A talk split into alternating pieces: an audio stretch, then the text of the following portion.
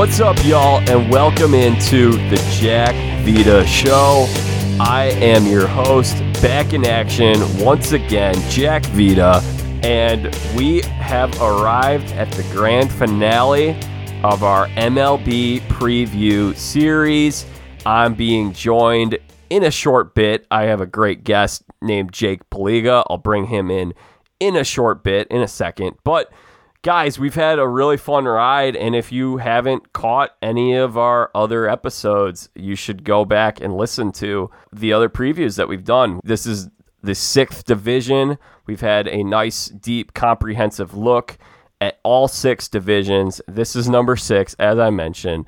Last week, I got to chat with Jordan Morandini and Albert Destrade about the National League East. Today, it's the American League Central in addition to forecasting this division, we're also going to reveal me and Jake will share our postseason picks, who we got winning the World Series, and our award predictions. Who's going to walk away with some hardware this October? Uh, couldn't be more excited.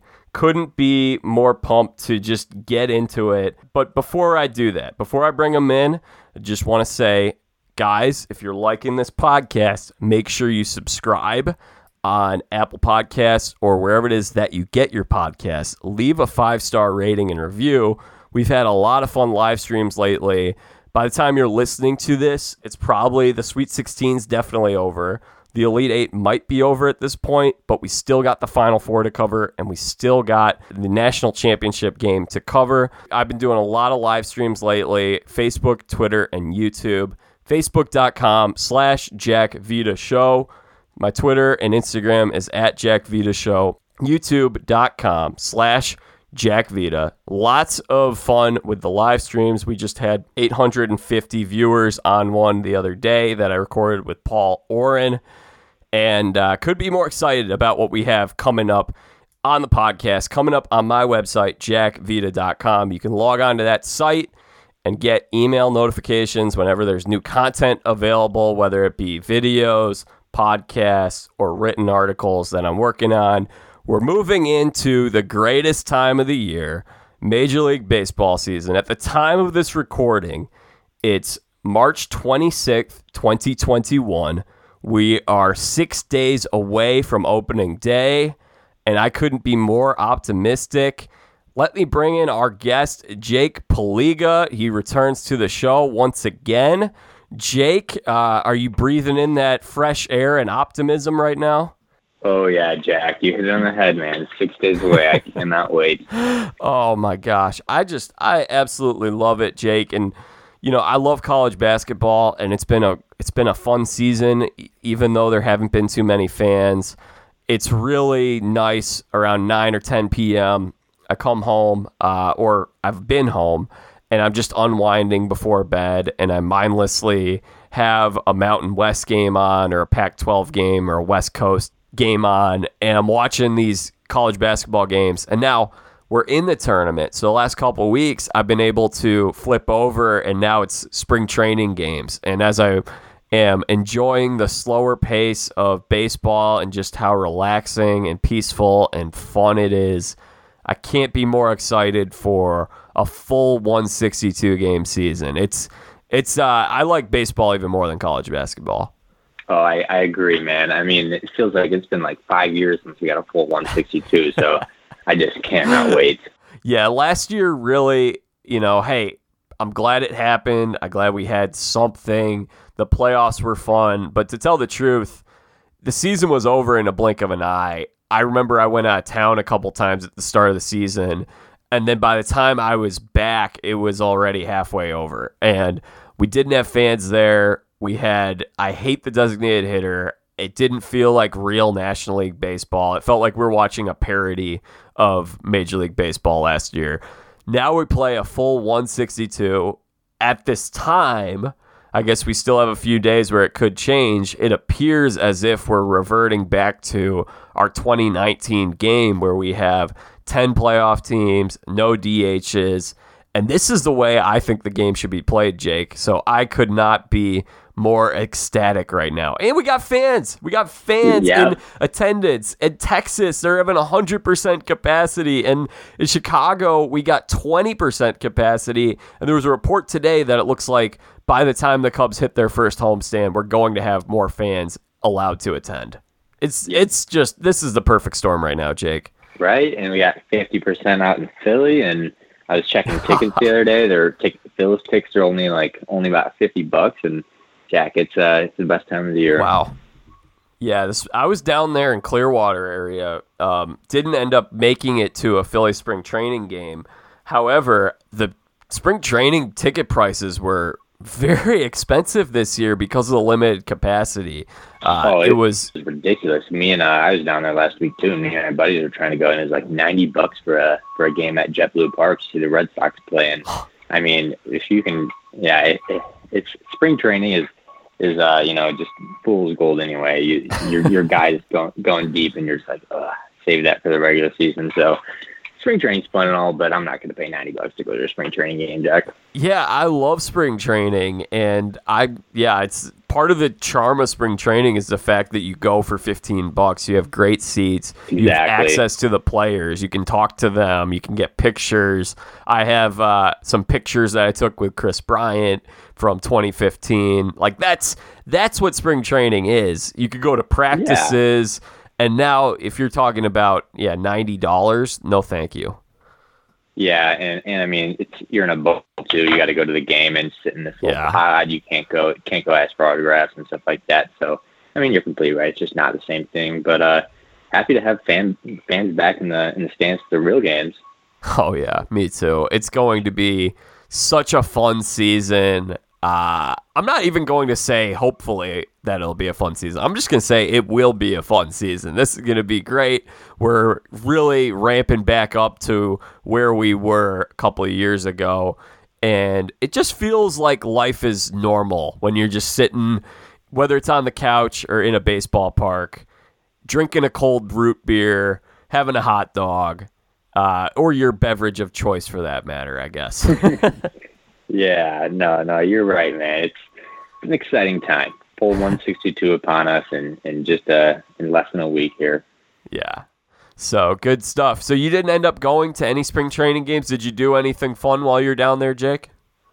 Uh, so we were we were trying to go to uh we were trying to find one, but you know, like I said, it's a little too expensive, and uh, Yeah. and so me and my buddies have done this a couple of years in a row, and we've always gone to a Phillies game, and uh and up in Clearwater, and so I was trying to push that again, but uh you know, Phillies tickets weren't that expensive. I think they were only like sixty, but you know, my buddies, you know, we, we already went, so we just stayed around uh stayed around town and golfed a ton. I got a little got a little sun on my face, got a nice farmer's tan.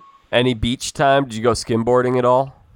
Man, we did not beach at all. We spent just too much time Wow. golfing, to be honest. You're so close to the though, ocean. You didn't go go to the ocean. That's crazy. I did so much I- I skimboarding when I was down there. Oh, that stuff's fun. Yeah, and so what I d- what we ended up doing instead of going to spring training is U.S. women's national softball team was playing a series against the Mexican national team in Clearwater at a high school uh, complex, and so we went to one of those games. It was twenty bucks, and that had more of a spring training type feel because you were so close to all of them. Cat Osterman pitched that day. It was it was really fun. I, I like softball a lot, Jake. Yeah, that'd be cool. Sounds like it'd be fun. Yeah. All right, Jake.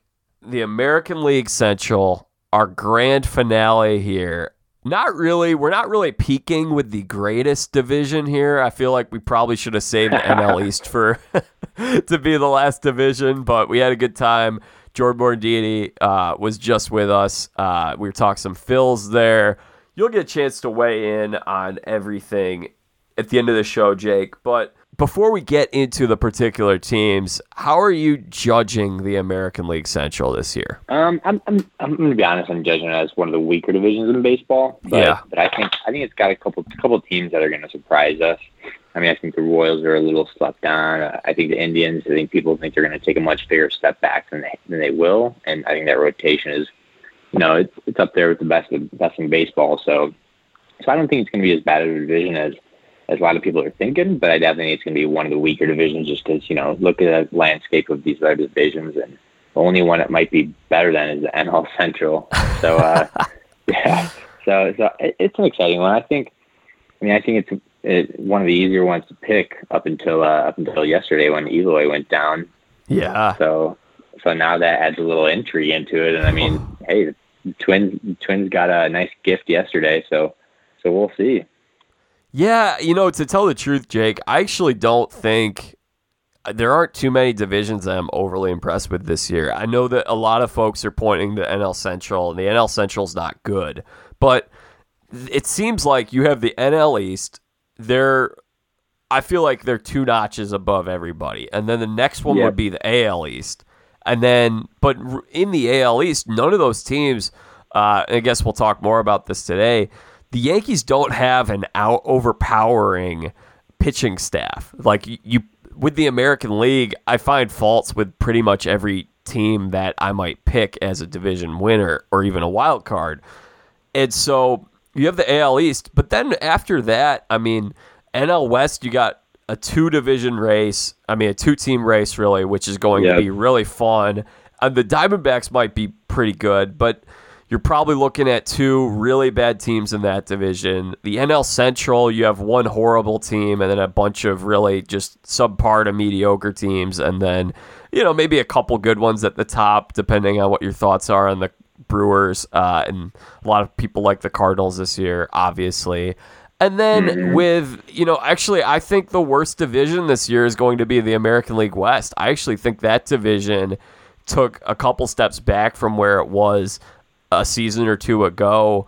Oakland and Houston both are losing parts, and the rest of those teams are rebuilding. They're not ready yet. So I actually think that division could very well be the the worst. And so I yeah, I think as a whole, putting it into perspective, and I also don't think the American League is real great this year. I think the National League is Yeah, superior.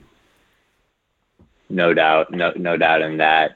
And to your point on the West, I actually have picked the Angels to win the West this year just Wow. because of the, you know, I think I think the Astros and the A's, I think they both take a, they both you know lost some pieces, and I think they're both. Um, I'm expecting them both to take some couple steps back, and I think Ohtani, if if, if you can get a full season from Ohtani, you got a nice six man rotation. You know, Quintana was a nice nice add in there, and a couple good depth pieces in the rotation, and I expect I expect the Angels to definitely compete for that division, Jack. But I do agree. I think it's going to be probably the worst division in baseball. Yeah, there's and then last year just the National League AL Central combined together in that weird season that we had. Again, not a real season when you're only playing teams in your region of the country. Yeah, AL NL joint division was so terrible last year. It oh was God, I know. yeah, it was unfair. As as a Phillies fan, you're playing all all, all four of your interdivision games against good teams, then and then your interleague play games are against the Yankees, G- Rays, Jays, and know only only cakewalk you get is the Orioles, and the Phillies couldn't even handle the Orioles. So, Jack, it was a it was a rough season last year. I'm excited for a full 162. you know, get get to play some West Coast baseball. yeah. And so we're looking at several teams that probably aren't going to be particularly, at least a few here that might not be great. But we're going to kick it off here with the first team. And we have our over under win total projections. I guess not projections, but the over under marks. Uh, you can bet you can go with the over or the under. These are courtesy of DraftKings, and I actually pulled these numbers a few weeks ago. So these are probably have changed, especially with the Eloy Jimenez injury. Yeah. However, we're still going to base it off of these numbers. Uh, so let's get started with the team that is tipping in with the lowest total. Jake, who do you think that is? Uh, the lowest total. I'm going to go with the uh, the best rotation in that division, Jack. The Detroit Tigers. Just kidding. Just just kidding. But the, the the future, you know, the 2025 best division that or best uh, rotation in that division. They got a couple of really good, exciting young arms. But uh, but Yeah. I am going to guess that that they're coming in there right around the or somewhere in the 60s. Yeah, 68 and a half for the Detroit Tigers. And as Ooh. we've been doing on these previews, we have some voicemail messages from fans of these clubs. Now, unfortunately, I wasn't able to track them down and get them for every single team in this division. Hopefully, next year we can have a voicemail for every single team. But I do have one from Mike Matthews, who runs one of the largest Detroit Tigers Facebook fan groups. So I'm going to play this message from Mike Matthews and uh, then we can get into this thing. So here's what Mike has to say on the Detroit Tigers in 2021. Going into the 2021 season, the Detroit Tigers still have more questions than answers. Can Casey Mize and Tarik Skubal take the next step in their growth as starters? How much of his old form can Michael Fulmer regain after his comeback from Tommy John surgery? Can Victor Reyes, Jeimer Candelario, and Willi Castro all take the next step under new manager AJ Hinch?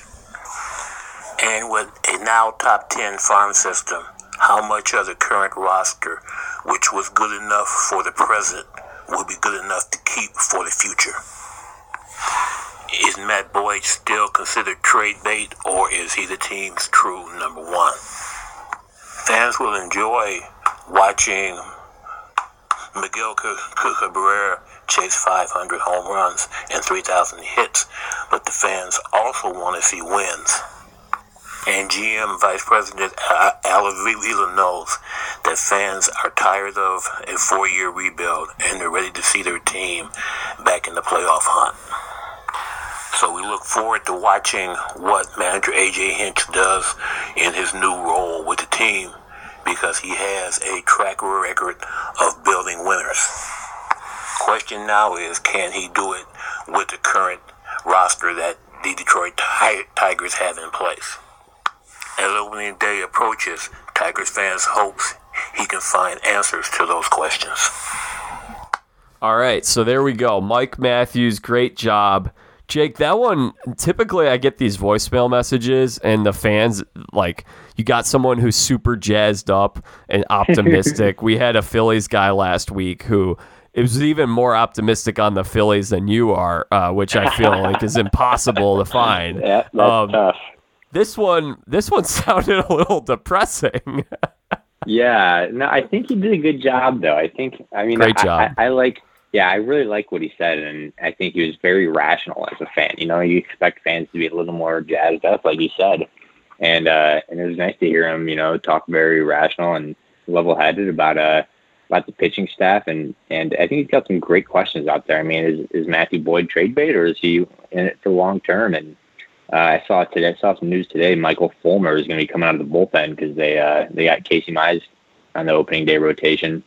So obviously, you know, can Fulmer bounce back? He'd be a great trade chip if, if they don't want to if they want to move on from him, and and we'll see. I mean, the three the three hitters he named there, I think they've all got big time breakout potential.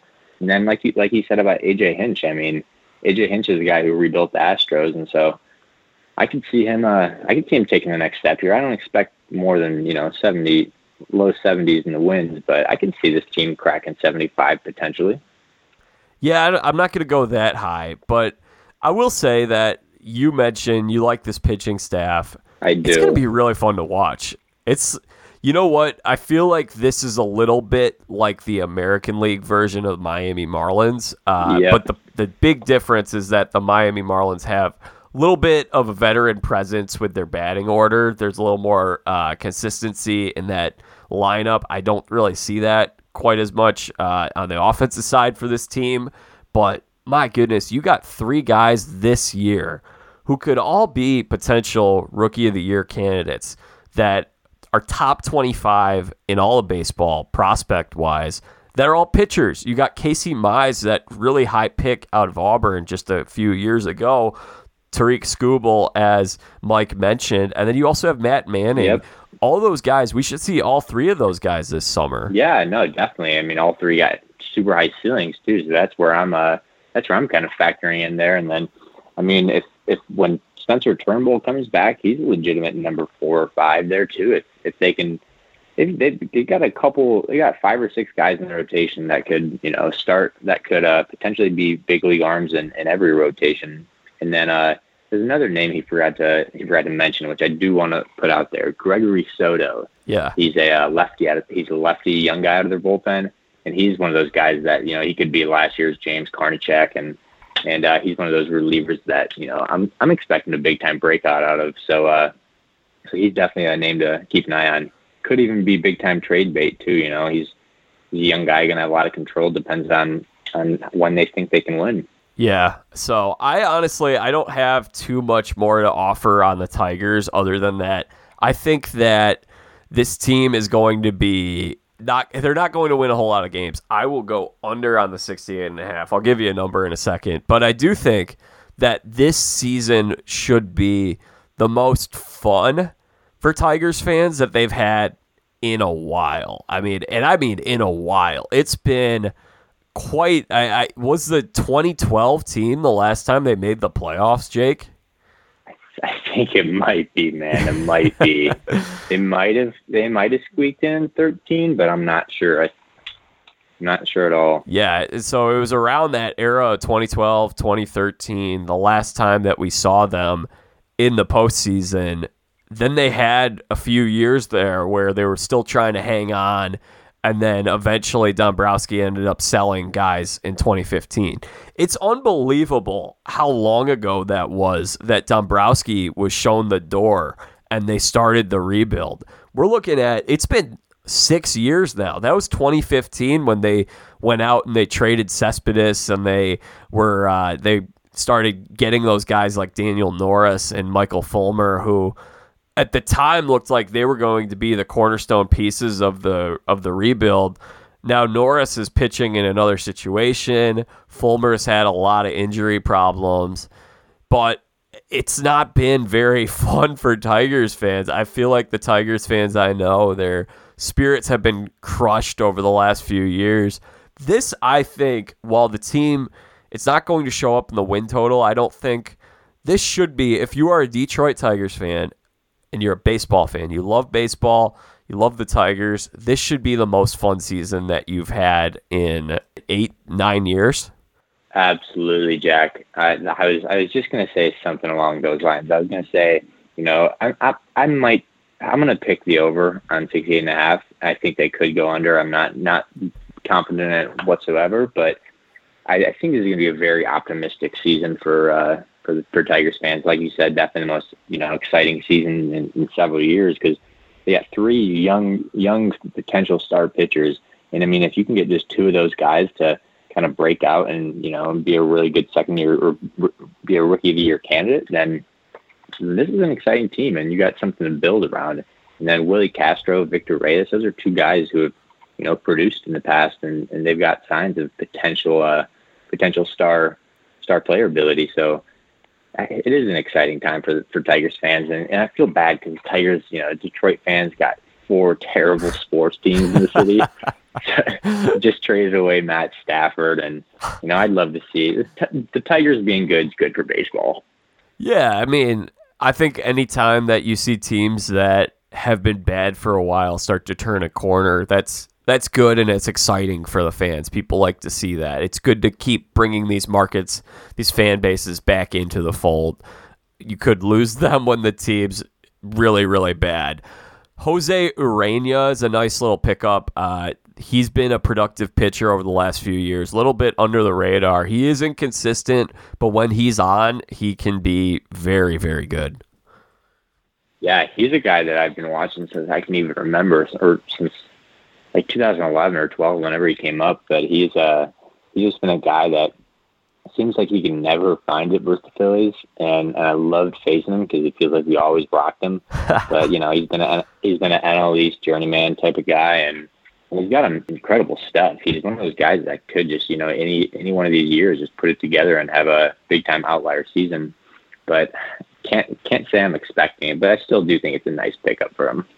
Now, Mike mentioned Cabrera isn't too far from 500 homers, 3,000 hits. Uh, I don't know the particular the exact numbers. I think it's something like 11 or 12 homers away for 500, and I'm not sure where he's at hits wise. He should get there this year. That's another thing that would be fun and exciting, just something to celebrate for this team. it's really Miguel Cabrera. I feel like a lot of people have forgotten just how dominant of a hitter he was back when this team was good. The last time this team was good in the in the early 2010s and even going back a little longer than that, a little before that. He is a first ballot Hall of Famer and I think we'll get a chance to kind of revisit a little bit of his success that he's had in this league that we haven't talked about in a while. Yeah, no doubt. And I mean, I, I hope this is the year. He's, I'm looking right now, Jack. He is um, 144 hits away and 13 homers away. So yeah, it should should happen this year. I don't know if he's going to get 140 hits this year. That yeah, that's going to be close. Yeah, he he'd have to stay healthy. His his last yeah. full, his last full season, he had 188. In 2019, he played. Uh, he missed about okay. he missed about 20, 30 games, and he had 140. So he'll definitely. All right. He'll, definitely yeah. be in the range. I mean, he's still a good contact hitter too. If you if you yeah discredit last year, he just got to be healthy. Yeah, exactly. And he's a guy that, I mean, personally, I would. I, I, it, it's tough to do this. It's the Joey Vottos of the world, the guys who have been there forever, and they still have some trade value. I don't know if Miggy. Yeah. I don't know if Miggy has much trade value. He'd have to produce this year and stay healthy. But uh, yeah, and he's expensive. Yeah, exactly. That's the thing. Is like the Vottos and Miggy's of the world are they add some value, but they're expensive. They're not going to net you too much, and they're one of those homers. And so I don't know. I'd like to see. I'd like to see Miggy somewhere where he can, you know, get some maybe get some playoff ABs, but still, I'd like to just more importantly see him get that uh, 3K hit mark and that 500 uh, homer mark this year. That'd be really cool.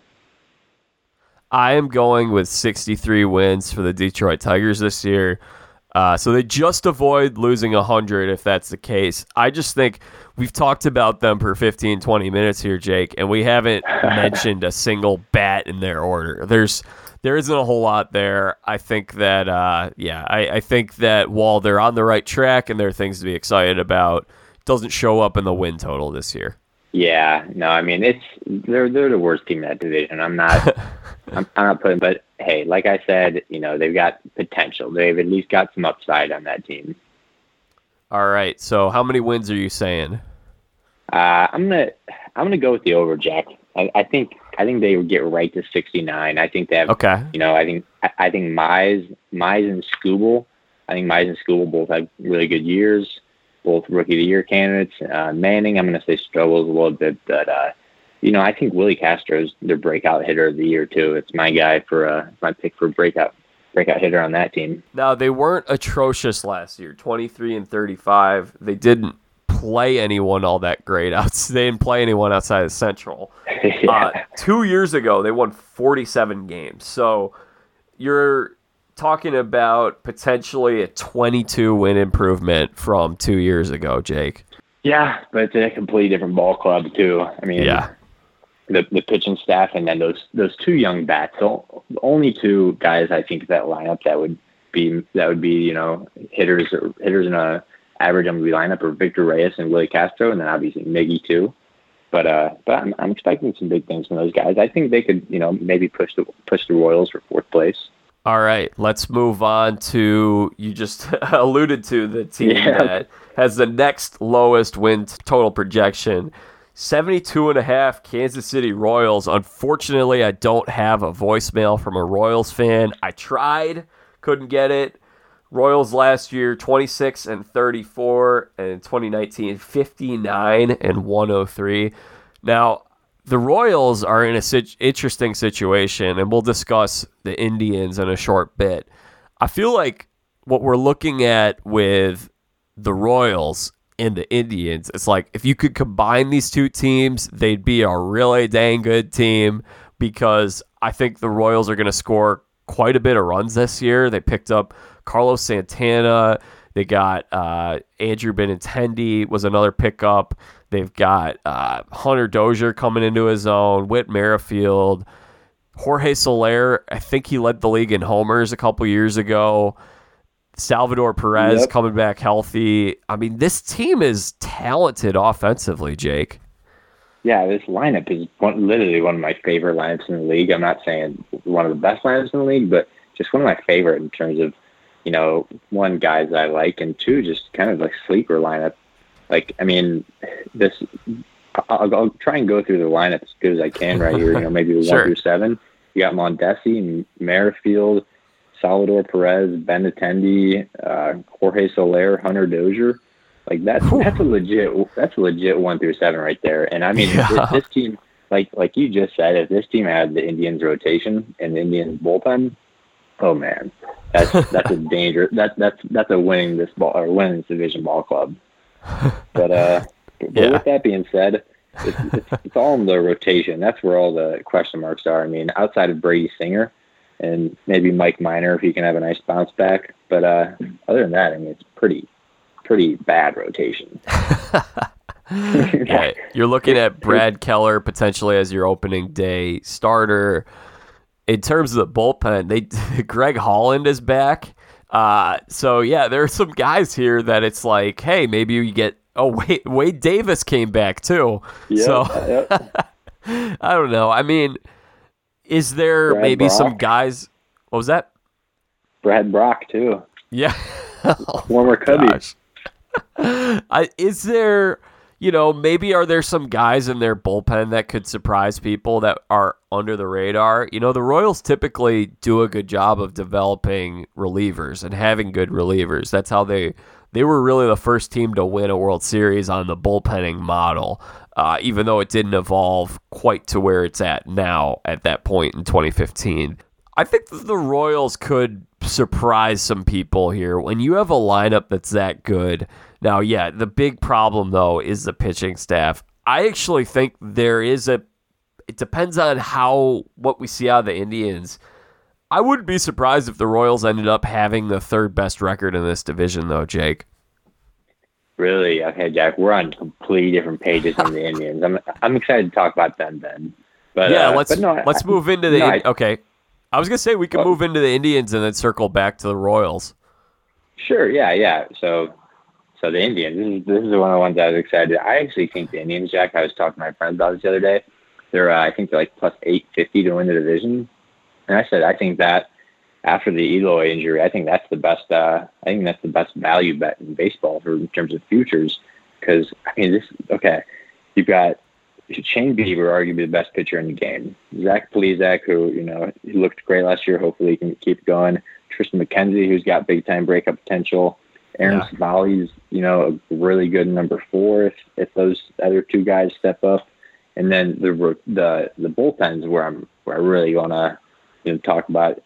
So you got uh, obviously James Karinchak, who's you know arguably the best reliever in the AL right now. And then there's a guy you really got to watch for. He's the next Karinchak, Emmanuel Clase. He's a he's a guy that we've uh, we've been talking about in our fantasy baseball league a lot because you know we've got pretty pretty big value for relievers, and he's a guy that everyone's been on, and he's you know the Karinchak 2.0 this year, so he's a guy you really got to keep your eye out for. And then in, in terms of hitting, I mean, I think I think they've got a pretty decent lineup. Like Eddie Rosario was a great scoop. Andres Gimenez and uh, and Amed Rosario, you know, were decent chips that they got in that Lindor trade Yeah. and then and then just one through you know one through nine they're they're solid they're not good they're not going to jump out but but when you're sending when when four out of five days you're sending a you know a legitimate starter out there you can win 85 ball games and potentially win a bad division i think that's what i think that's what it'd come down to i think the Sox would have to take a step back twins would have to have a really struggling rotation and uh, I just think that the Indians would kind of have to have one of those, you know, outlier seasons from a from a couple of hitters. But but hey, you never know. Yeah, I don't I don't see them. I see where you're coming from with all of this. I just don't see it with this batting order. I mean, 2 years ago they were a solid team. That was the year they traded Bauer and they brought in Yasiel Puig because they needed more help offensively and Franmil Reyes also is another guy that they added from that trade. Franmil Reyes is still here and they have, you know, Jose Ramirez. He needs to have a bounce back year. He struggled last year. I don't put too much stock into what last year was because it was such a short season. And last year, look, they they won la- a season ago. They won 35 games out of 60, which you had these three top teams: White Sox, Twins, Indians, all within a game apart of each other. it's so hard to tell. I mean, how good were these teams actually when you're only playing the NL Central? it was just I. I think that they're probably the biggest mystery this year out of any team. They really yeah, I, I just don't see it happening for them offensively this year. Jake, before I, uh, I'll give you a chance to respond to that, and then I got to play our voicemail message from our Indians fan because we didn't get to that yet. Oh no, I'll be quick. I'm just just gonna say, yeah, man. I mean, you're you're right. It's it's a very questionable lineup, but uh, but like you said, they are just one of those big teams that's or one of the teams that's just a big question mark. And and I don't know. I got I got some uh, I got some optimism for that for that question mark of a lineup because I think Andre Gimenez is another guy. He's going to be my breakout pick for uh, for their lineup. All right, so here is Kevin Weed. I was able to get in touch with Kevin. Uh, like Mike, he runs one of the biggest Indians Facebook fan groups, and I was able to actually get in touch with him yesterday. Uh, so I was glad I was able to get someone on this Indians thing because I've been struggling to find a tribe fan for a while. Uh, or do we have to call them the Cleveland baseball team at this point? we, we might have to. No, we don't. I'm just kidding.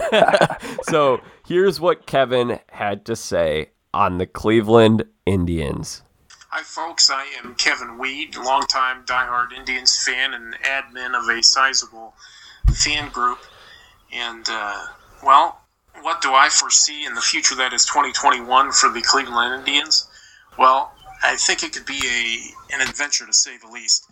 Uh, you know, baseball, like any other sport, is built on what ifs, especially you know with it, with this team. You know, if everything falls into place and, and, and people play like we know they can, there's no reason to believe that this team won't contend. That being said, they have a lot more to contend with this year because not only is Minnesota going to be right back in the thick of things. But now they have the White Sox, who are vastly improved. So I mean, it could it could be a real adventure. Uh, certainly full of ups and downs, as baseball seasons always are. Uh, what would I keep an eye on? Uh, Bradley Zimmer is one. Uh, his biggest thing is staying healthy. You know, it's easy for me to be critical of him and, and, and talk about how he has never really gotten it together at the plate. But that being said, he's also never really been healthy enough to the point where he's been able to put a, long, lengthy season of consistent at bats together. So, I mean, to me, this will be his last opportunity. So, for his own sake, he needs to stay healthy. Uh, Roberto Perez, uh, can he get back to 2019 form? Uh, he had a career year in 2019, and and uh, that would certainly be a big boost to the lineup if he can get back to that. Uh, another thing to keep an eye on will be James Karinchak. Uh, can he solidify himself as this team's closer? He's certainly got the stuff. The question for him has always been a matter of control. And if he has control issues uh, going forward, he'll certainly be splitting his time in the closer role with uh, Nick Wittgren. So it'll be interesting to see what, what happens with him. Uh, you know, the strength of this team, as it has been for the last five or so years, is pitching. There's no reason to think that that would be any different this year. Uh, the biggest weakness is the offense from the outfield. Uh, we picked up Eddie Rosario this year, which is I thought was a great addition. Uh, the only issue is is that of the outfielders we have, he's really the only proven hitter. So uh, it would be nice to see some other guys step up and uh, help out on the offensive end of things. Uh, my lineup would go at number one, Cesar Hernandez, Hernandez at short. Number two, Jose Ramirez at third. Eddie Rosario will hit hit number three. Fran Franmil Reyes at four. Josh Naylor hits fifth. Roberto Perez sixth. Jake Bauers will probably win the first base battle uh, and hit seventh.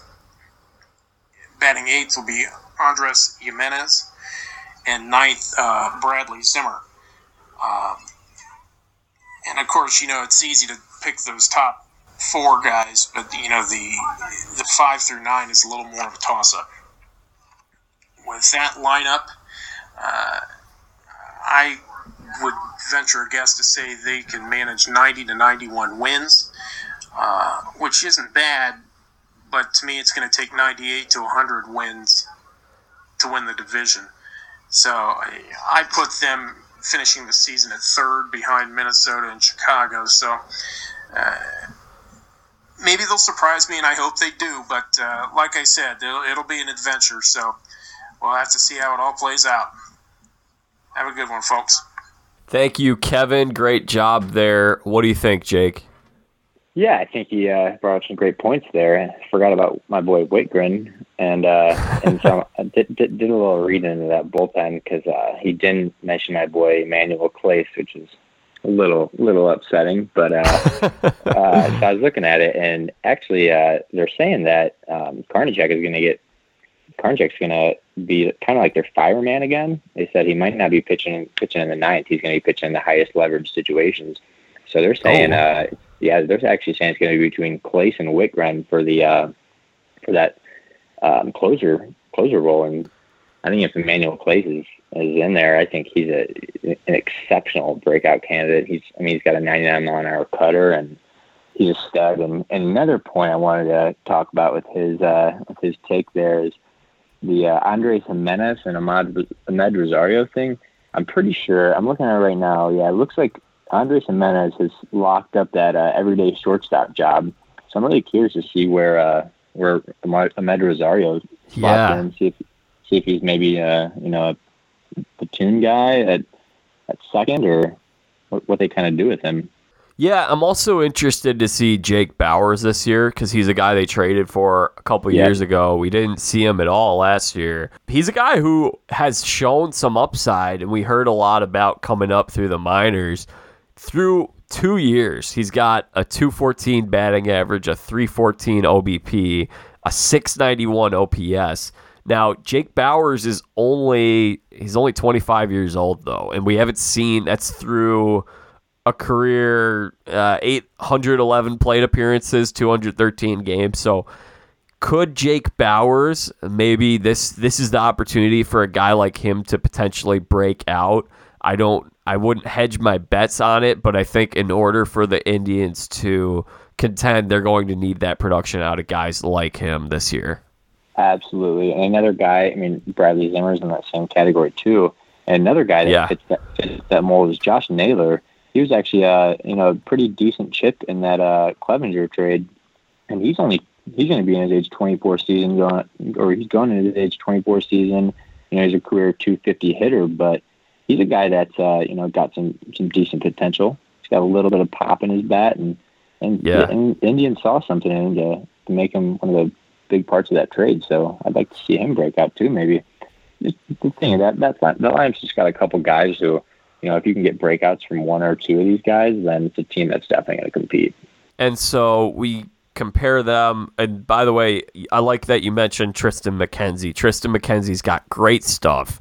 Number 51 prospect in all of baseball. Cal Quantrill is another guy that they picked up from one of these trades. That was yep. probably the Clevinger deal. Yeah, And so they got, I mean, look, the rotation isn't a concern at all. The question, though, becomes, and I, I don't think that we see this, it's just like after you trade a face of your franchise like Lindor, what is the message you're sending to your club in this season? Is it, hey, you know what? We're going to have to reload for a year or two and we come back in a year or two? Is it that we can still try to compete now? I just don't really think they can. There's not enough offensively. And then you wonder is are some of these guys now I don't think they would ever trade Shane Bieber, but if there was a time to trade Shane Bieber and get a huge haul for him, it would be now.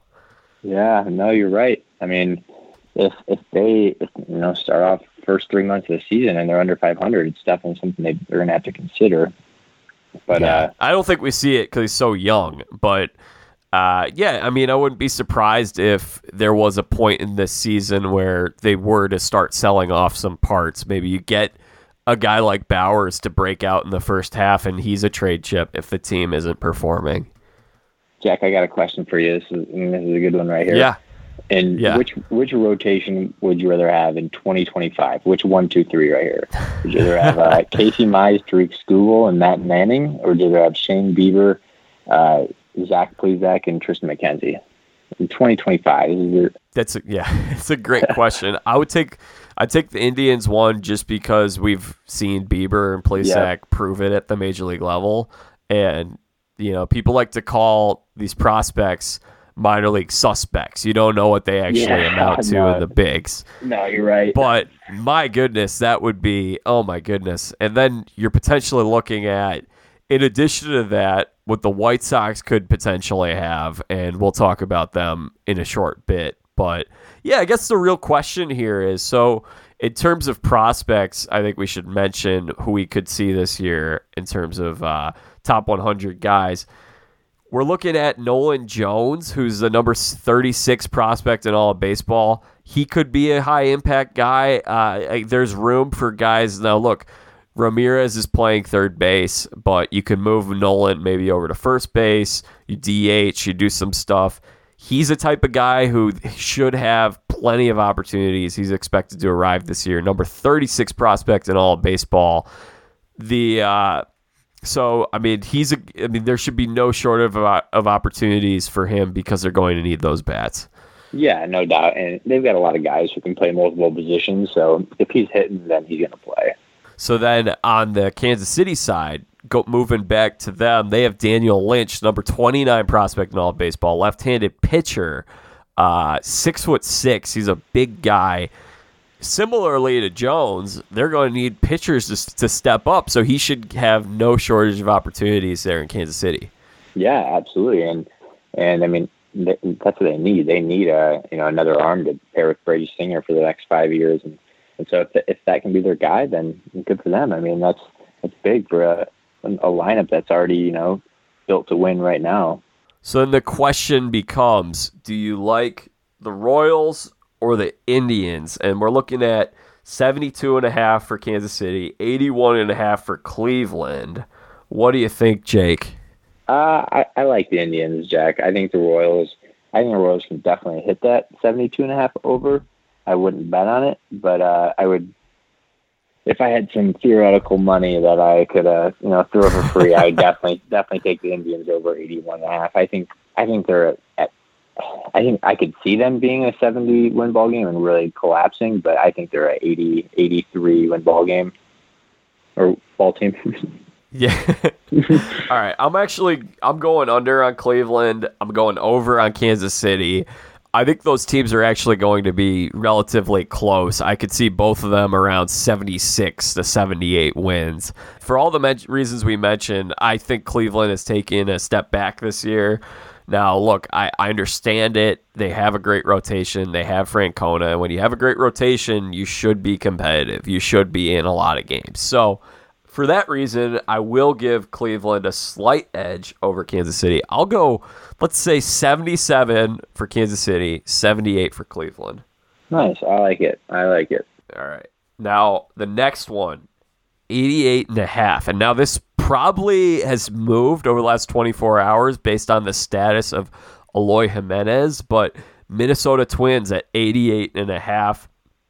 Unfortunately, no Twins voicemail for you, Jake, but I do have two White Sox voicemails once we get to the White Sox. All right, all right. Yeah, I was, uh, I was looking forward to a little Twins voicemail, but hey, we're gonna have to dissect them ourselves. Uh, so, so I think this is, you know, arguably the best lineup in baseball. They, they're gonna absolutely, Yeah. absolutely bash, you know, one through nine. But uh, it's it's the rotation where you really got the question marks. I mean, the bullpen should be pretty Yeah. good. Bullpen, uh, you know, they picked up Hansel Robles. He was the best arm in the LA bullpen for a while. Um, guy like Tyler Duffey's solid. Or uh, Taylor Rogers is, you know, one of the best left-handers in the game, and and Alex Colomé, obviously, he's going to be, uh, I think, locking down games for them. But for the Yeah, great pickup. Yeah, for the rotation though, I mean, after the one, the one-two punch is really good. I think that's one of the better one-two punches in the AL with Maeda and Bar- Berrios. I think Maeda is one of the most underrated pitchers in the game.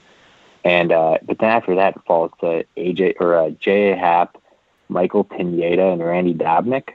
I like Randy Dobnak a little bit, but I don't know, man. I don't know if that's even that's a three, four, five that's really gonna really gonna struggle, in my opinion. Yeah, it feels like the classic Twins team that we've sort of seen over the last couple years where they're going to light up the scoreboard. They're going to score runs. And for that reason, they're going to win, I think, enough games to get into the playoffs. I have them winning my uh, second wild card in this division, which would mean we would have a Yankees Twins wild card game once again. The problem with the Twins, and part of it stems to their rotation or lack thereof is uh, just the Twins don't win in October. If you're a Twins fan, you're a Minnesota fan, you do not have much confidence in any of your teams in the city for that matter. I mean, the Twins last year, they choked. They were up in game one of the best of three against Houston, and Jorge Polanco makes that error, and that was just, oh gosh, it was it was sad to see for Twins fans. It was sad to see for that team, but they're a team that needs to get over that hump eventually. I think the White Sox are just going to be significantly better than the Twins this year. Over the last couple of years, I mean, last year we had a great race. Twins won 36 games. They won 101 the year before that, but the Sox have caught up with them, and I think we see the Sox surpass the Twins this year. Yeah, I, I absolutely agree. I, I'm obviously picking the Sox to win a division. I, I think they, I think they could even win it handily. I think the Twins could take a step back, but at the same time, yeah. I do, I do like a lot of the moves they made. I think the Alex Colome move is excellent, and then, like, yeah, obviously to replace said, Trevor May.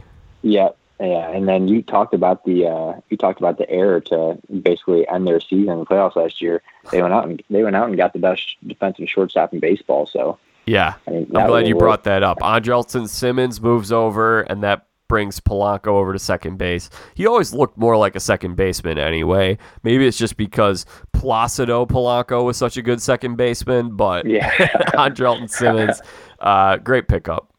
Yeah, and then I'm curious to see where a guy, where the guy like Luis Arraez slots in because you know two yeah. years ago, two years ago he was a preseason MVP dark horse candidate. A lot of people were like huge on him and obviously had a rough 60 game stretch last year.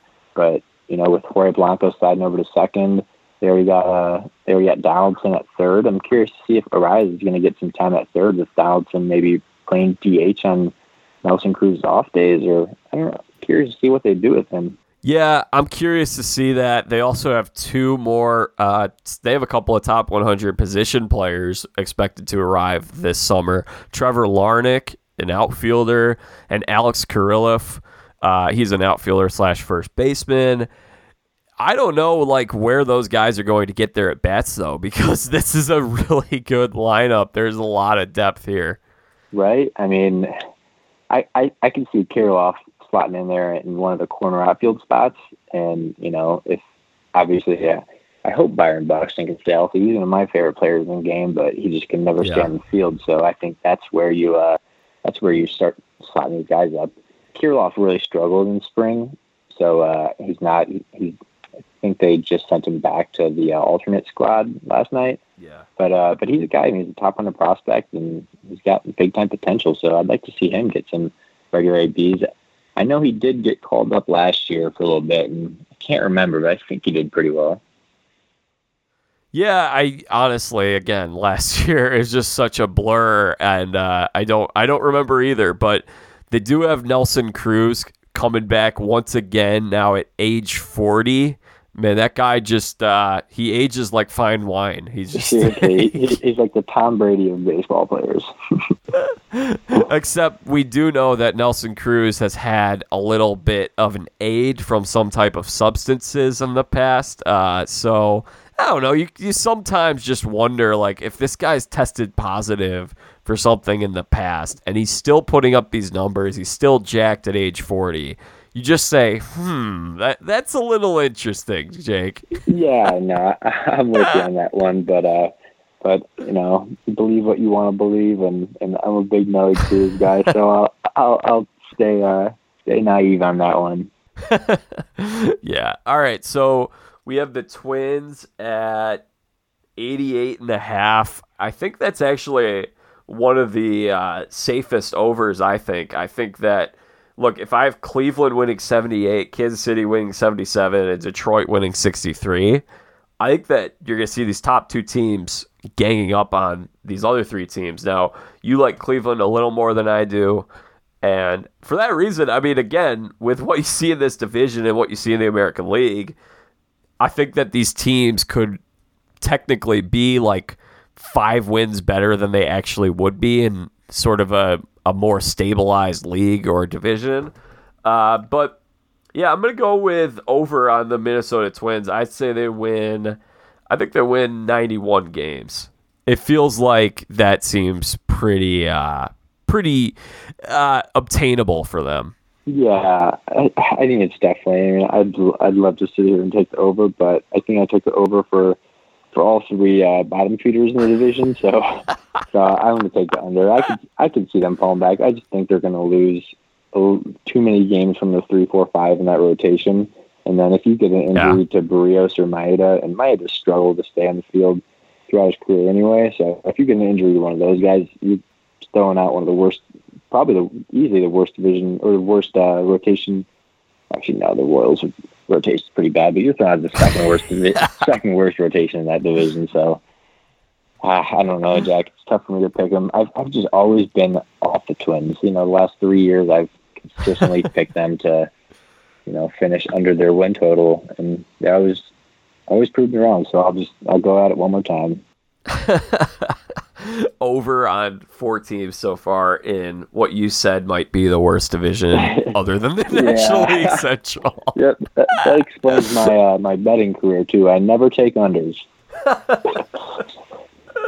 oh boy! All right, our final team. I got two voicemails here on the Chicago White Sox, and people are pretty excited about the Chicago White Sox this year, uh, especially in Chicago here. So let me get my uh, let me bring up these. First, we have Matt Yurkovich. I don't think he's related to Jurko on Carmen and Jurko on ESPN Radio, but hey, maybe he could be. Matt is he leads one of the uh, White Sox Facebook fan groups, and this is what he sent to me. All right, White Sox fans. Uh, if you've been a fan of this team for any period of time in the last decade, this is the season you've been waiting for. Uh, roster that is built to win uh, with a manager like or hate the hire uh, who also knows how to win. Uh, this team is ready. The competition window is open. Uh, something we've been waiting for since, I don't even know, 2010. And after last year's playoff run in the abbreviated season, White Sox fans have a lot to be excited about. Uh, I think it's a 90 win uh, plus ball club. The top three members of the rotation, uh, Giolito, Keuchel, and Lance Lynn, figure to be 12 to 18 game winners across the board. Uh, and whether you're confident about the fourth and fifth starting spots, probably in the long run really doesn't matter because the bullpen looks pretty stellar with the addition of guys like Kopech and Crochet out there, uh, adding live arms that can also potentially start later in the season. Uh, and they solidified the back end with Liam Hendriks. The lineup, uh, really, really good from top to bottom. Uh, Tim Anderson continues to develop uh, as an offensive weapon. Of course, you have the return of Jose Abreu doing all the things that he usually does. You have Luis Robert a year more experienced, Eloy Jimenez a year more experienced, and then of course Yasmani Grandal, who didn't have a great season in the 60 games last year. I think rebounds really well uh, this year. All in all, uh, I'm looking for big things from this team this season. Uh, and there's going to be some young guy mistakes. I, I think we're all aware of that. But uh, on paper, it shapes up to be a really competitive team uh, in the Central. Uh, even with Minnesota doing the things that they've done, I think the White Sox are still the favorite in the division. I don't expect Cleveland to be much of a factor. And then, of course, Detroit and Kansas City uh, really aren't uh, everything we think they're going to be. Um, so I'm looking forward to the season. I hope the rest of you are as well and uh, we should be expecting big things. All right, good job by Matt. Yeah, great yeah. voicemail there. really, really loved it. Thanks, Matt. And we got another one here. This one is from Justin Gustafson. Now, Justin lived on the same floor as I did in college, uh, sophomore year of college. And Justin's a he's a character. He loves the White Sox. I thought he'd be an awesome guy to have submit something. So here's part two. Hey, special, exciting time here. I live in Chicago. They're the only team to get two voicemail messages. Shout out to them. Here's what Justin had to say on the White Sox. If there's one thing we knew about the White Sox last year, it was that they could hit the ball. With players like Luis Robert, Yasmani Grandal, and the MVP Jose Abreu, we're in a pretty big power position. Although Eloy Jimenez's defense is in question, he could swing the bat pretty well, and I do believe he could be a future MVP, just like he says. With additions such as Big Country Lance Lynn and the Aussie Liam Hendriks, the White Sox have put themselves into a power position to win the division. Although Minnesota has climbed up through the ranks as well by picking up a former White Sox pitcher, uh, closing pitcher Colome, uh, and their offense is very good. Um, I do think that the White Sox will end up winning the division, winning squeaking by with 88 to 92 wins this year. Uh, I think Cleveland is a joke. They're frauds. It's the 21st century, and they still have that terrible name. Nobody likes Cleveland. Now, the question is if you had a choice to go on vacation, are you going to go to Cleveland? No, absolutely not. Listen to Joakim Noah. Nobody wants to go on vacation in Cleveland. That's the longest I'll ever talk about Cleveland in my entire life. With the bullpen and starting rotation bolstered this year, I predict the White Sox taking the division, and it will be division or it'll be. Uh, I don't know what happened to the end of that recording, That but good. That- Justin, I think he nailed his audition for Barstool Chicago yeah, right there. that's excellent content. That was good. no, we won't. We won't. We won't touch on the Indians' name. That's a conversation for another podcast. um, hey, I, I got no problem with the city of Cleveland. Uh, so don't don't attribute that to me to my Indians fans. I apologize on behalf of my friend. Uh, but hey, Justin has some strong feelings about the city of Cleveland. What do you think, Jake? Hey, I think he made some great points there. I mean, I'm not a huge Cleveland guy as it is either, but uh, nah, just kidding. Uh, I, I think he, uh, I think he. I mean, obviously hit it right on the head. I think they win the division too. I think they should win it handily, even without Eloy. Because I don't know, man. I just think the rotation is a lot better than people are giving it credit for. Giolito, Lynn, Keuchel, Kopech, Cease, whew, and then the the bullpen. I mean, bullpen could be up there with the best in the league. Le- or Liam Hendriks, and then if you can get, you know, Crochet to to be what he was in the playoffs last year, and or in his you know short six innings stint last year, and then Aaron Bummer is a nice breakout candidate out of that bullpen. I just think this is a deeper pitching staff than we're giving it credit for, and then you combine it with one of the best lineups in baseball, and I don't know, man. This could be a. This is. I hate to spoil it, but this is my probably my pick to to win win the AL. yeah, I'm I'm disappointed that we're disagreeing on that, Jake, because I am also going with the um, Nash- I'm going with the Chicago White Sox as my American League champs. Jake, I love this team. When Justin sent me that voicemail, it was before Eloy Jimenez had gotten injured, so it's kind of funny that he mentioned he was wor- concerned about Eloy's defense, uh, as a lot of people were. Now, mm-hmm. Eloy was one of my guys who were on my list for American League MVP this year because, look, I think that it's going to be so interesting. The Tony LaRussa pickup as a manager was highly scrutinized this past winter, and I understand it to a certain degree. Look, you have a young team, you're bringing in a manager at age 77, age 78. It feels like LaRussa's the type of guy you bring in when let's say let's say the Yankees were to finish in third place this year and miss the playoffs and you need a guy just for 2 3 years where you're looking at we got to get over that hump. LaRussa's your guy for two, three years. You're not looking at LaRussa managing this team for the next 10 years. That seems unlikely. Uh, so it was definitely a surprising hire. I Tony LaRussa, though, he was ahead of his time analytically and strategically when he managed. Tony LaRussa has won the Manager of the Year award four times three different organizations. Last time he did it with he did it twice with the White Sox.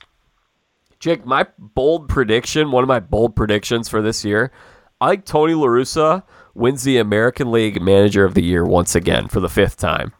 Wow, I actually love that bold prediction. I I didn't fill out my Manager of the Years. I actually forgot about that one.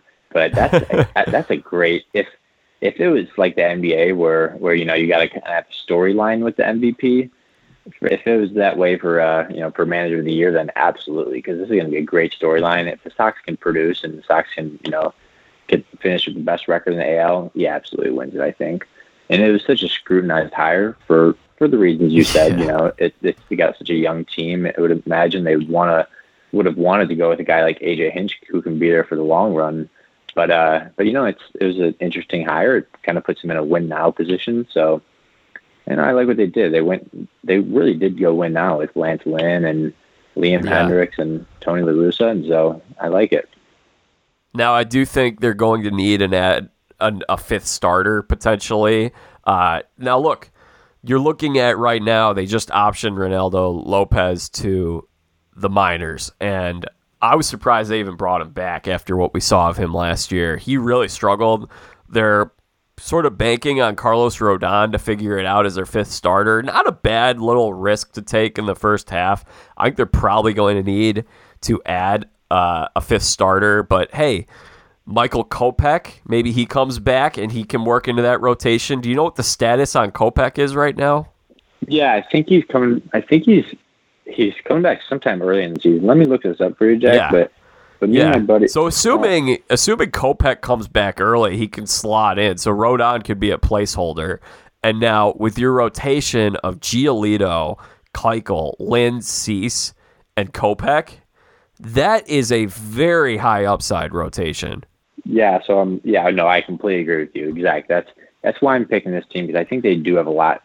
And, and Carlos Rodon was a guy I didn't even name. You just I'm glad you talked about him too because he's a guy that you know, could be a very like reliable fifth starter, and he also could be a very good piece of the bullpen. I think he is going to open up in the rotation though, because uh, I'm looking at Kopech right here, and it says that he's going to serve as reliever to start, but he will be starting the season off. So I mean, if he can pitch well out of the bullpen, then definitely going to get his chance in the rotation. I mean, there were guys last year. Garrett Crochet comes up, and he was drafted out of Louisville just a few months before that. Yeah. He came up so quick, and he was, I mean, that dude's got a rocket of an arm. Oh gosh, he's so fun to watch. and then Madrigal was great last year.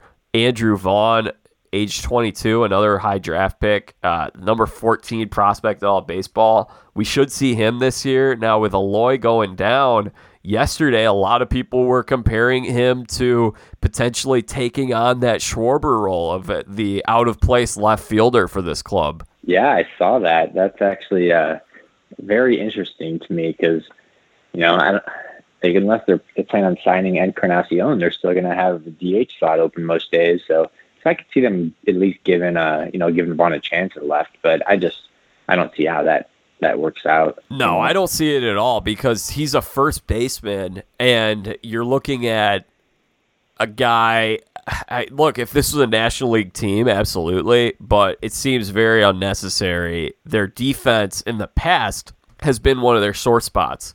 So, uh, yeah, I just don't. It doesn't make sense because if you look at the long term thing, you're still going to have Abreu, you're still going to have Eloy, so where are you going to play him? Like he's probably going to be a DH unless you want to have a Abreu DHing. I think you're probably maybe you rotate those guys a little bit to give them some days where they don't have to play in the field all the time. But it, it just doesn't seem like that's a long term option for the White Sox. Yeah, no, I, I agree with you. I think I think it's going to be a short experiment because they're going to realize quickly that uh, Andrew Vaughn. if Andrew they Vaughn even go not- that route. Yeah, I guess they're they're playing him today and left in uh, the spring training Oh. game though. Interesting. Yeah. So, yeah, we got, I mean, this team, what's not to love about the White Sox? If they were playing in the AL East, the AL East, you got the Yankees, Rays, and the Blue Jays, all very potentially competitive. And then the Red Sox probably aren't even going to be, I don't think they're going to be a quote unquote bad team. But they're the AL Central. So without Eloy, I think they can be, I think they'll be okay just because I think this team is so deep and so good. Uh, but yeah, thinking about this team in comparison to the other teams in the American League, American League's wide open. We mentioned it at the top of the show.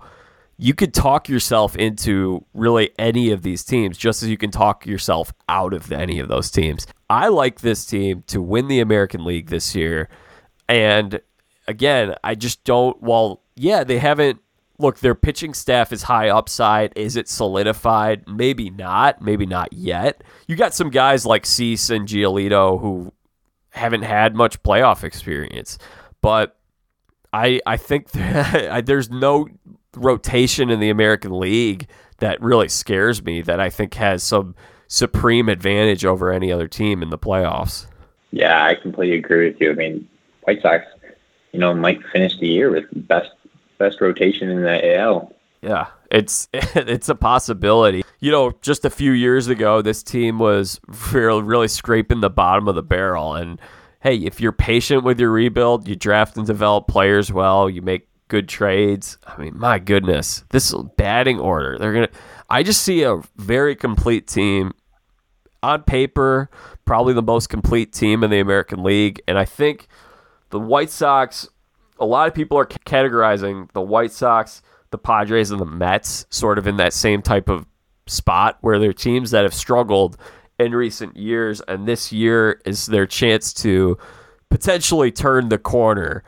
I think that with the uh, with the White Sox though, it's I think they're in a very different spot because when you look at those divisions, well, the Padres have the Dodgers in their division. The Dodgers, I think, you're going to win the NL West once again.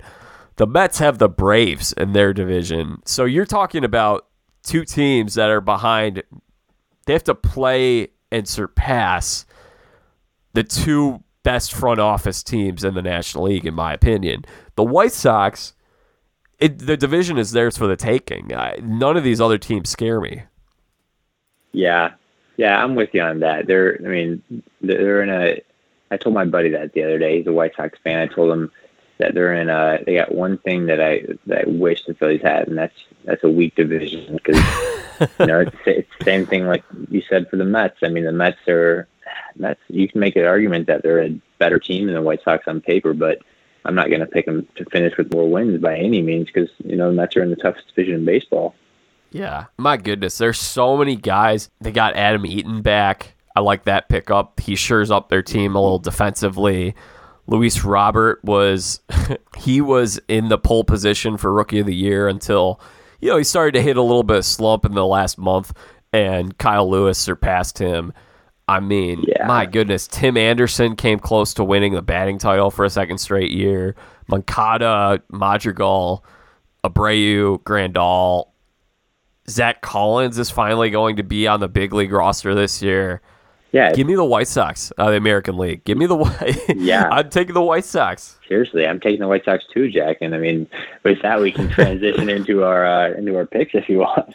Yeah, yeah. So circling back, this is again the grand finale of the preview. So I took Oakland in the West. I took the White Sox in the Central. I took the Rays to win the East, and I have the Yankees and the Twins as my wild card teams in the American League. I think that you're looking at for an ALCS. It, it, it could really depend on where some of these teams finish. So, oh yeah, over under total, by the way, we should do that real quick. White Sox 91 and a half. I have them at 97. How many wins for you, Jake? Yeah, I'm gonna take them at like, ugh, I'm gonna take them at 98, 99 maybe. So, 97 gets them the one seed in the postseason, which I don't think you want the one seed in the postseason because then, then you got to see the potentially the Yankees, the Rays, or whomever you have coming out of that wild card spot. That's true. Um, nevertheless, though, you probably want that two seed because the West, the winner of the West, is probably going to be the weakest team in the playoff. I think so too. Yeah, and so I would love to see the A's or the Astros. Uh, nevertheless, I think that's that's a huge blessing. If the in my where I have the Rays winning the division, I think if the Rays and the Yankees were to play each other in a five game series once again, I think the Yankees are going to win it this time because I think hey, what happened last time? They were neck and neck, so close, and uh, I think the Yankees would surpass them this time in this particular instance, though, I'm looking at Rays A's ALDS. So give me the give me the White Sox and the Rays in the ALCS for me, Jake. I like that. I like that. So, uh, so for mine, I'm going to go with uh, I'm going to go with the Angels to win the West. Like I said a little bit earlier, I think uh, I, I'm just hoping for a full season of Ohtani and you know a bounce back from Rendon. But uh, then I'm going to take the White Sox to win Central, obviously, and uh, I'm going to take the Yanks to win the East. I had the had the Blue Jays slotted in, but it looks like Springer's going to miss some time, and, and they didn't they didn't shore up the bullpen as much as, as I would have liked. to and uh, and then I'm going to take the uh, Rays to. Was that yeah? I said all my three divisions. I'm going to take the Rays to get Yep. one of those wild cards, and I'm going to take the Blue Jays to get the other wild card. So I'm going to have oh yeah Jays Rays a little like Jay- that. yeah, well Jays Rays action in the uh, in the wild card, and then I I think the White Sox get that one, get that one seed, and obviously you know I think the Yankees are going to beat the Angels, so I'm going to take a Yankees White Sox ALCS. Yankees White Sox. Okay, so that's not too different from mine. I think that the reason why, and I'm sure you feel the same way. Thing with the Yankees, they've not gotten enough production out of their two, three, four starters in the playoffs. That's a that's a big concern this year. I haven't heard great things about Kluber or Taillon at camp this year. The, just a lot of question marks with their rotation. They had a better rotation, I would love to pick the Yankees to win the American League.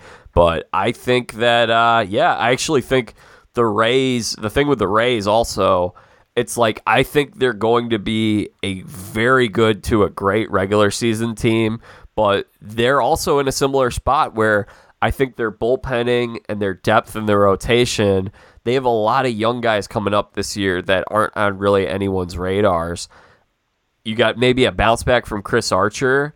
I think that it's going to serve them very well in the regular season, but similar to the Yankees, I just don't really think that past Glasnow, maybe Ryan Yarbrough, no one else is solidified in that rotation come postseason time. And uh, but I mean, you could say that about any team. I just think, yeah, that's where I would have the White Sox uh, topping the Rays. Although I think the Rays will surprise a lot of people, and I think they could give the Sox a good run for their money.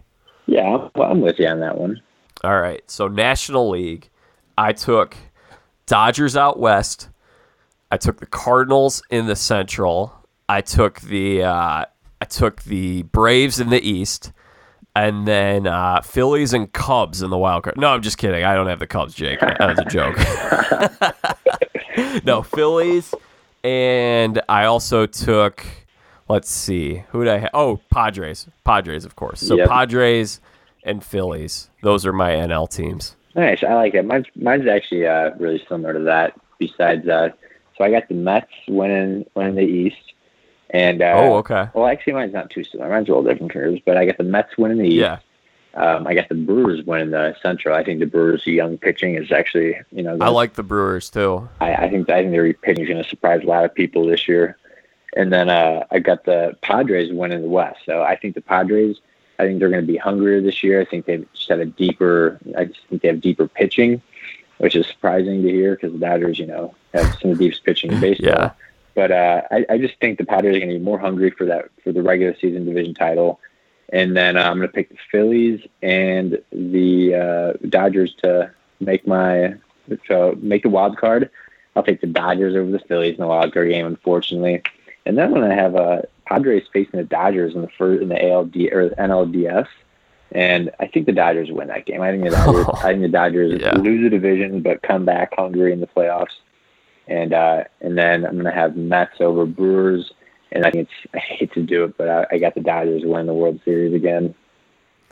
All right, so yes, mine is definitely different because I do think the Dodgers will come out very hungry. I think the fact that the Padres weren't quiet this offseason put a little bit yeah, of a bullseye on their back. Yeah, I think and No, people have discredited you're right. their title. I think the Dodgers are going to come out guns blazing. Now, there isn't a team that I like more than the Dodgers in baseball this year. I think they have the best team. Having said that, however, in a matchup in a seven game series, I think we're going to see a Braves Dodgers rematch. And look, let's last year the Braves had their number. They were up 3 1. Keep in mind there were no off days in that series, so they didn't have an opportunity to kind of reload their rotation. They had to throw AJ Minter in one game. Yep. It was such a weird season.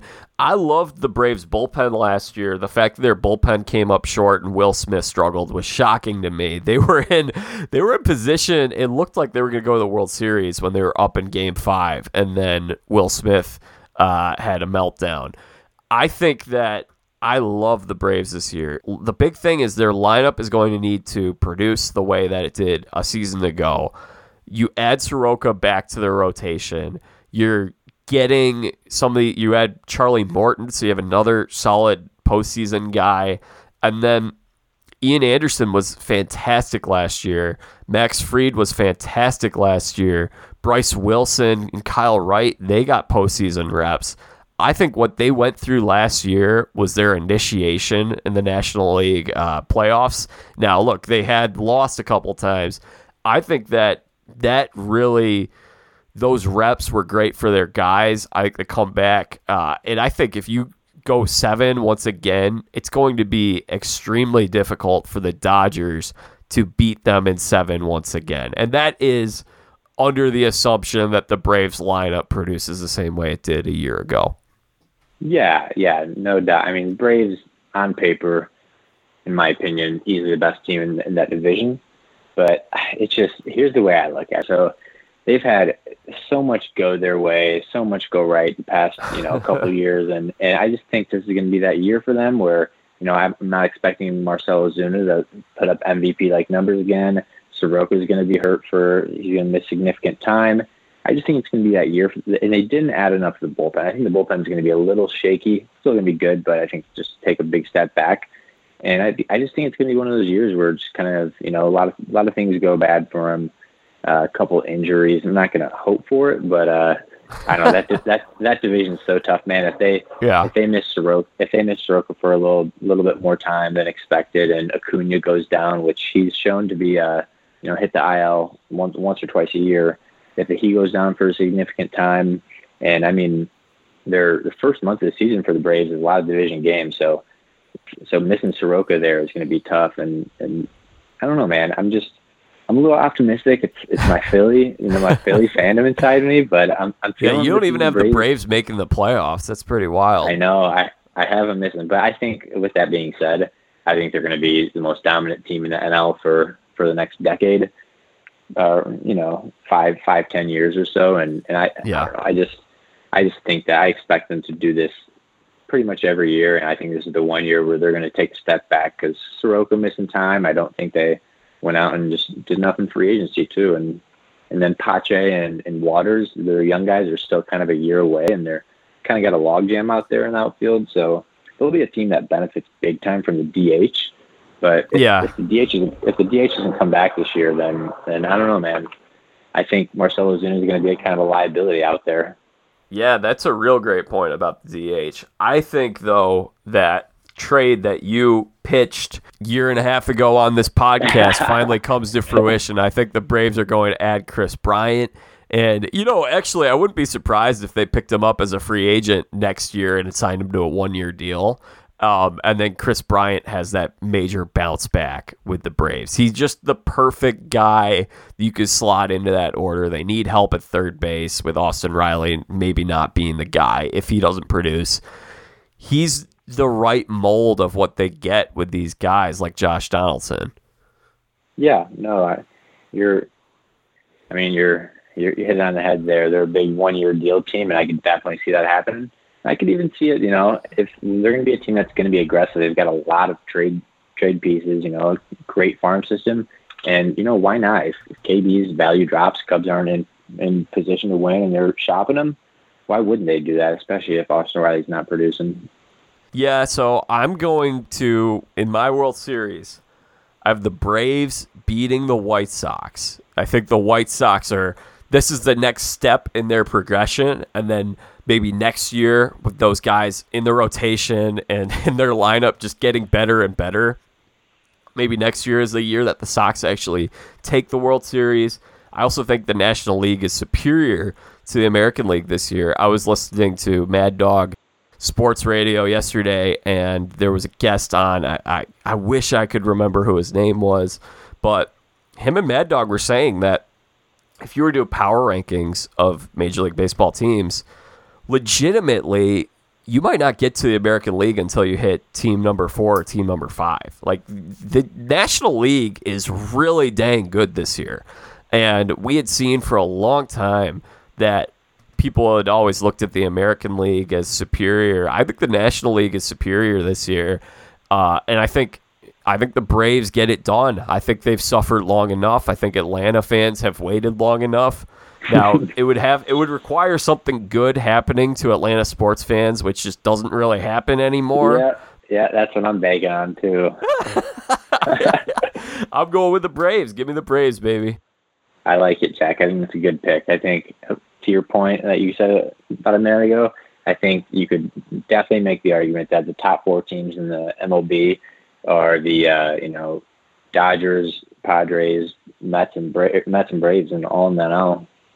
And there's even Jake. I think the Cardinals even have a chance to. We haven't talked about them at all in this show, but the Cardinals have an opportunity to slide into that spot. Um, Absolutely. Let's talk Absolutely. about our award picks. Oh, yeah, yeah. So, and that that leads me into my National League MVP pick this year. I'm going to go with Nolan Arenado. Finally brings home the hardware, and he shows people that it's not just a Colorado thing. He's going to get it done in in St. Louis at Busch Stadium. Give me Arenado for the for the NL MVP. Nice, I like that. I'm going with a pretty... takes the takes the Cardinals up a notch too. I yeah, think. I'm going with a pretty basic pick here. I just think he's the best hitter I've ever seen with my two eyes. I think Juan Soto is is the next Barry Bonds, and wow. I, I, think he's I think I think he's got five MVPs under his belt before he retires. And I hate to say, but I think this is one of them. Yeah, that's and then he was on my list. Yeah, and then and yeah, and then uh, and then competing with him, I just got uh, three guys right here. I think Yelich, Harper, and Lindor. I think all guys are going to have big time bounce backs. Yeah, and uh, and they're all going to be competing. They're all they're all going to be a good team. It's going to be right down the wire. And I don't know. I expect big things from Bryce. It's obviously my Philly optimism, but hey, we'll see. Yeah, I actually wanted to pick Yelich for this award because I thought he should have won it in 2019 after he won in 2018. Yeah. Oh, you agree? I was furious about. I was furious about that, Jack. That was I so I, I crazy. I wish we could have done a pod. Yeah, that was ridiculous. He was yeah, uh, he he was far superior in every category to Bellinger, aside from maybe one, and it was like OPS plus, and he played less games. Everyone's like, "Oh, he didn't play enough games." And it's like, well, he played less games, and he still had more RBIs and more stolen bases. Exactly. And like, and keep in mind there was no consistency on the American League side because Trout played essentially the same number of games, and he won the award. Yeah, I know. It didn't didn't make any sense. If Yelich was in the was in the AL, he'd already have two MVPs, I think, because he would have won it that, year over Trout. I'm pretty sure. Don't want to yeah confirm I, that, but but I remember his numbers were just ridiculous, especially the second half of the year. I think that's actually so. I I looked at Yelich and I'm like, I'm gonna pick Yelich, and I thought, oh, I could see him getting shafted once again, playing in Milwaukee. people get tired of yep. giving it to the same people. Uh, so I, I go in Arenado. I like that. American League is real interesting. American League, there are a number of guys. I really like someone like Eloy Jimenez. I think would be an awesome story. I could definitely see that happening this year in terms of like who is the next star to come out of the American League. I actually went in a different direction though, and I picked DJ LeMahieu. Ooh, I like that pick. He wasn't even a guy I really really thought about. That's a good pick, Jack. Yeah, LeMahieu is finally, finally getting the recognition and the credit that he deserves. It's been far too long. Great offensive player, great defensive player. Brings back a little bit of that. You know, so many people are talking about how contact hitter and that part of the game is going extinct. They're still extremely valuable. LeMahieu is a testament to that. Uh, I'm going to go with LeMahieu in the American League. Yeah, I'm gonna I'm gonna go with uh, a guy who he's he's been supposed to break out these last two years, and uh, he's a guy I, I you know invested a lot of um, fantasy stock in. But uh, Vladdy Guerrero Jr. I think he's just been abs- he's been absolutely raking in spring, and I don't know, man. He he lost like 50 pounds or something like that. Uh, added a, added a little bit of a a couple of degrees in his launch angle which he was he was lining out way too much, and and he just get was hitting a lot of, a lot more base hits than you'd uh, than you'd want for a guy with power like that. And I think I think this is the year that he just puts it all together. I mean, defensively, he's he's always going to be kind of a liability. I'm not sure where he can play this year, whether it's first or third. Probably probably first in DH. Yeah. But uh, he's a guy. He's a guy I think could even push for that triple crown. Wow. Yeah. No, I definitely think it's I think there's a really good chance we see a new guy winning it, um, and a young guy for that matter. There are a lot of good young stars in the American League. All right, Cy Young. This one was hard. I had a hard time with this. Uh, once again, I mean, just I'm looking at the odds, and the so this is American League Cy Young from OddsShark. Cole is the odds-on favorite. You got Bieber and Giolito. And I kind of like actually number four on this list, Tyler Glasnow. He's the guy I think really, and then past that, there are a lot of wild cards. I actually have Kluber at plus 1600, which is that seems like a real trap. Uh, Chris Sale, another one, 2000. Um, I like Glasnow, though. I think that, I actually think, and this will lead us into what we talk about with Rookie of the Year. I Glasnow was the ace of the of the Rays last year, and Snell had already taken home the Cy Young hardware. Snell has more of the reputation, and there was a big moment last year in the postseason that we discussed already last fall when you came on. I think Glasnow. Um, now again, it's going to be hard. I guess a Rays pitcher has already done it. Uh, you're going to need to do a lot to get credit when you're pitching in Tampa. But yeah, I'll, I'll go with Glasnow. I think he's been it's been really fun to see him uh, kick up his game a couple notches since being traded over there to the Bay. Yeah, man, you hit it on the head there. So I love Tyler Glasnow. I actually have him finishing fourth in my uh, Cy Young race. Ooh, the only reason, yeah, the, the only reason I don't have him finishing higher is because of what you said. You know, the Rays are going to hold him back a little bit.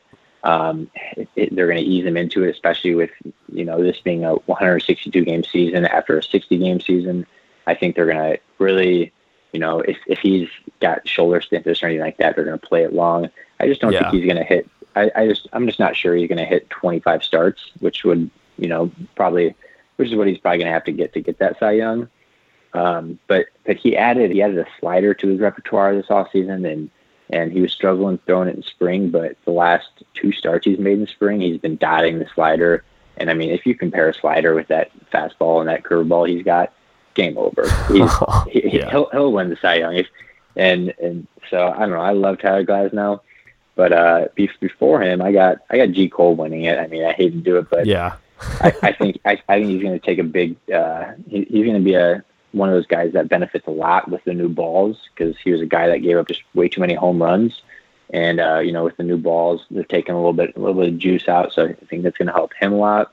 And then I got Kenta Maeda finishing second. Actually, I think Kenta's consistently Oh. been one of the most underrated pitchers in the game, and he was Yeah. elite last elite last year. And He was great. Nine, yeah, in his nine or ten starts. And then uh, and then third, I got Shane Bieber. I think he's just going to have another great year. And who'd you have winning it once again? Oh, G Cole. I think G. Cole, that's right. Yeah, All right. I think he just benefits benefits too much from that uh from the new balls. Okay, National League. It seems. I mean, I just want to say Degrom. It feels like I don't really see a rival to Degrom.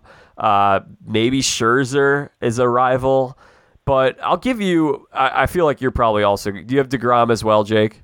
I wrote Degrom down before when I was doing it, and then I I, del- I deleted it about two minutes after that because Oh, I was like I was like you know what Degrom is the easy pick here. I yeah. could I could say Degrom. Jack might even say Degrom too, but there's another guy I actually really like. So Okay, who's him over, that? Over him, Brandon Woodruff.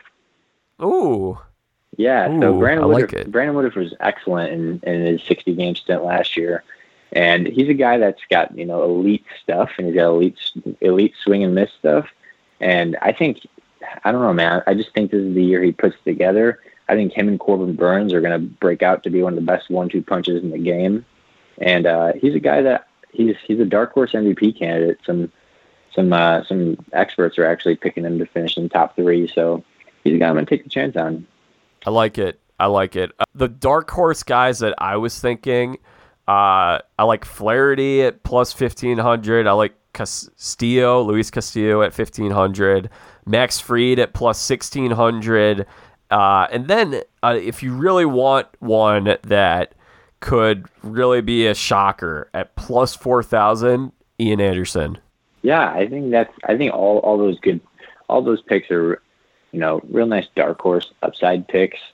Um, I think Fried is a guy who I could easily see winning this year. The guy I actually, I think, think I finished uh, picked to finish in my top four.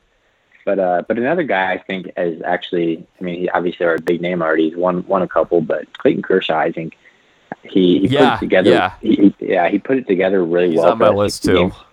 Yeah, he went to he went to a Driveline Academy before last season, so I traded for him in both my fantasy leagues, and I was all in on him, and uh, it paid off. And I think this is the year where I think this is the year where he puts it together and has you know one of those uh, those like prime seasons in the second half of his career, like we've seen from a lot of guys. Clayton Kershaw, as you mentioned, he's another one though, Jake, that I was thinking he's someone that three years ago everyone tried to write off and say he was done at age like 29. It was crazy to me. Uh, Kershaw, I think he's still gonna win another Cy Young before his career's Yep. done. He could do it this year. I like that. All right, real quick, uh, uh, rookie of the year. I'll give you my National League one. I'm going to say Mackenzie Gore steps into that Padres rotation, and I actually wouldn't be surprised if Darvish and Snell were to somewhat be, I, I want to say disappointing, but just not the shine is off those guys. Yeah, I would see Injuries too, you know. injuries. Yeah, yeah. And I think Gore could be the guy that steps in that rotation and really stabilizes it, solidifies it, and ends up being that guy that uh, I'll give a, a comparison. A couple years ago, when no one, everyone was talking about the Yankees. Uh, batting order. No was talking about LeMahieu at the time, and he was fantastic. I think Mackenzie Gore is going to be that stabilizing force with the Padres this season. I like that pick. Um, I got a kind of similar pick, so I'm kind of hedging my bets here with the Braves, and uh, I got Ke'Bryan Hayes winning it, but I think Ian Anderson is is a very close second. I think Ian Anderson is going to be he's going to be a, the rock for that rotation, obviously with along with Fried, but uh, I think Ian Anderson's going to have a great year again, and I mean, if he can if he can fill in for uh, for Soroka and and you know produce down the stretch, he's definitely got a shot to win that. Yeah, I forgot that I could even vote for him for rookie of the year this year. but yeah, that's a good one. Okay, and then American League, there are a number of guys. You got Wander Franco, Adley Rutschman, Jarred Kelenic, and uh, my gosh, there are a lot. Nate Pearson. I'll I'll go with Franco with the Rays. Yeah, I think that's the hardest award to pick. yeah, I agree, but uh, I actually got a uh, you know kind of hot take here for this one. Uh, so so you heard it here first. Jarred Kelenic is going to be multi multi time battle batting title winner. He's going to win an MVP, maybe two, and I think he's going to be an absolute star. I think he breaks out this year, right when he's called up first day in uh, first day in May when he can, and I think he's going to be an absolute stud. But a, but a, Yeah, I, I don't think that's actually too hot of a take. I feel like he's the most I I've been hearing Yeah. most about him out of any of these rookies. a mild take. It isn't mild. I just think I multiple Yeah, MVPs. You, you heard it here. Multiple MVPs from Kelenic. multiple MVPs. All right, Jake. So much fun talking baseball this year. Can't wait to get the show on the road. I'm sure we'll be checking in again sometime this season. In the meantime, you want to plug anything? You want people to check you out on Twitter, anything of that nature? Uh, nope. Just uh, just, you know, go, go Phils. We got 162 ahead. Phils' first uh, 13 games are versus the Braves and the Mets. So we're gonna find out real quick how good this team is. All right, good stuff. Thank you for coming on, Jake. Lots of fun. Always Yeah. a blast. Yeah. Yeah, man, it was a pleasure. Thanks for having me on. All right, y'all. There you have it. We are finished with our MLB preview series. I sure had a lot of fun over the last several weeks. Gearing up for the season, I couldn't be more excited. It's been about 156 days since we last played baseball professionally, yet it feels like it's been three and a half years. This has been, last year was not a real season. We're finally going to play 162. I cannot I can't wait. So uh, please subscribe if you don't already. Subscribe to the Jack Vita Show on Apple Podcasts or wherever it is that you are currently listening to this podcast on right now. Go on to Apple Podcasts, leave a five star rating and review. That does us a lot of good. Write something, could be very brief, but hey, we're trying to get this podcast out to more people. I know people have been enjoying it and saying, hey, I love what you're doing. Keep it up. And if you want to help me out, share it with your friends, share it on social media, just word of mouth. Tell them, send it over to one person that you know that you think might like it today. You know, hey, we'll take anything we can get. I appreciate all of the help. I appreciate all of you guys for listening. We're going to have a lot of baseball to be talked to talk about this season. So if you're subscribed, you'll get notifications whenever it is that I have new content and new things to say about baseball that will go right to you if you subscribe to my newsletter on my website, jackvita.com, where I'm writing a bunch of stuff too. I'm going to do some MLB power rankings and I'll be writing a lot of pieces as the season unfolds.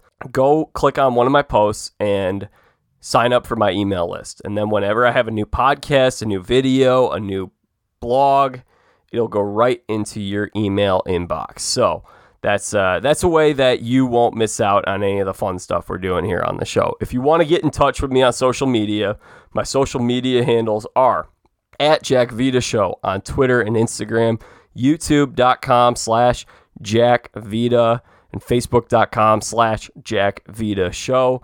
We will be back on Wednesday morning with another live stream recapping the Elite Eight, previewing the Final Four. We'll probably have another couple of those coming up on the horizon as well. Lots of fun with college basketball. Where the Masters is right around the corner. We're going into baseball season. Things are great right now. I hope you guys are loving life and enjoying it as much as I am. Y'all, have a great week. Take good care of yourselves. And by the way, enjoy Easter. We're going to have another, I've just remembered, we have another episode dropping later this week and it'll be about the best comebacks in sports over the last 20 years or so. And the reason why is because Jesus comes back from the dead, and we celebrate that this Holy Week. So uh, we're going to have a good time talking that, talk a little bit of Jesus and Palm Sunday and Holy Week, Good Friday, why it matters uh, to me as a Christian. And uh, I know some folks might not have gone to church in a while, or maybe they are out there searching. Maybe they're not they don't understand it at all. So we'll try to uh, shine a little bit of a light on it if you're curious a little bit. Uh, but hey, hey, if you want to skip that one, feel free to do so. We'll have plenty more sports content coming out soon. Okay, guys, until my next episode, I'm Jack Vita. Take good care of yourselves. Bring in the dancing lobsters.